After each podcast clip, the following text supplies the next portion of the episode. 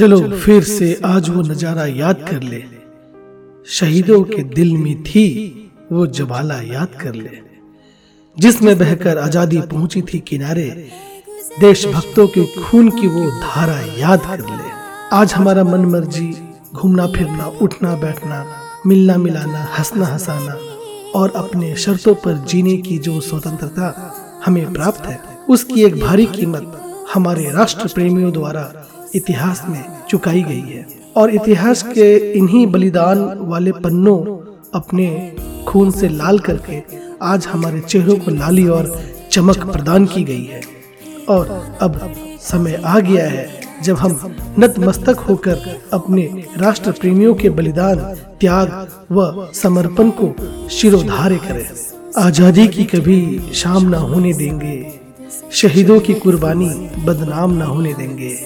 बची है जो एक भी बूंद लहू की तब तक भारत का आंचल नीलाम न होने देंगे। अंग्रेज़ी हुकूमत द्वारा लगातार भारत को 200 वर्षों तक गुलामी की जंजीरों में कैद रखने के बाद आखिरकार भारत के सपूतों ने 15 अगस्त 1947 को अपनी गुलामी की जंजीरों में कैद अपनी भारत माता को आन बान और शान के साथ आज़ाद करा दिया।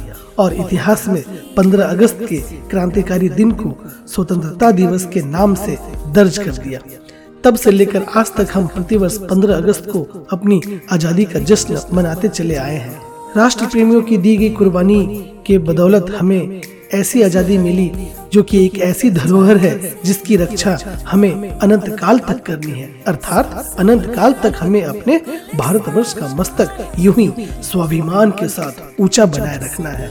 ताकि हम राष्ट्रीय स्तर और अंतर्राष्ट्रीय स्तर पर न केवल एक स्वतंत्र राष्ट्र के तौर पर उभर सके, बल्कि एक आत्मनिर्भर महाशक्ति भी बन सके।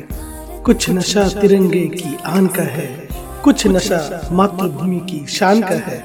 हम लहराएँगे हर जगह ये तिरंगा, नशा ये हिंदुस्तान की शान का है। लाइव 360 की ओर से आप सभी को स्वतंत्रता दिवस की हार्दिक शुभकामनाएँ। जय हिंद जय भारत जय भारत।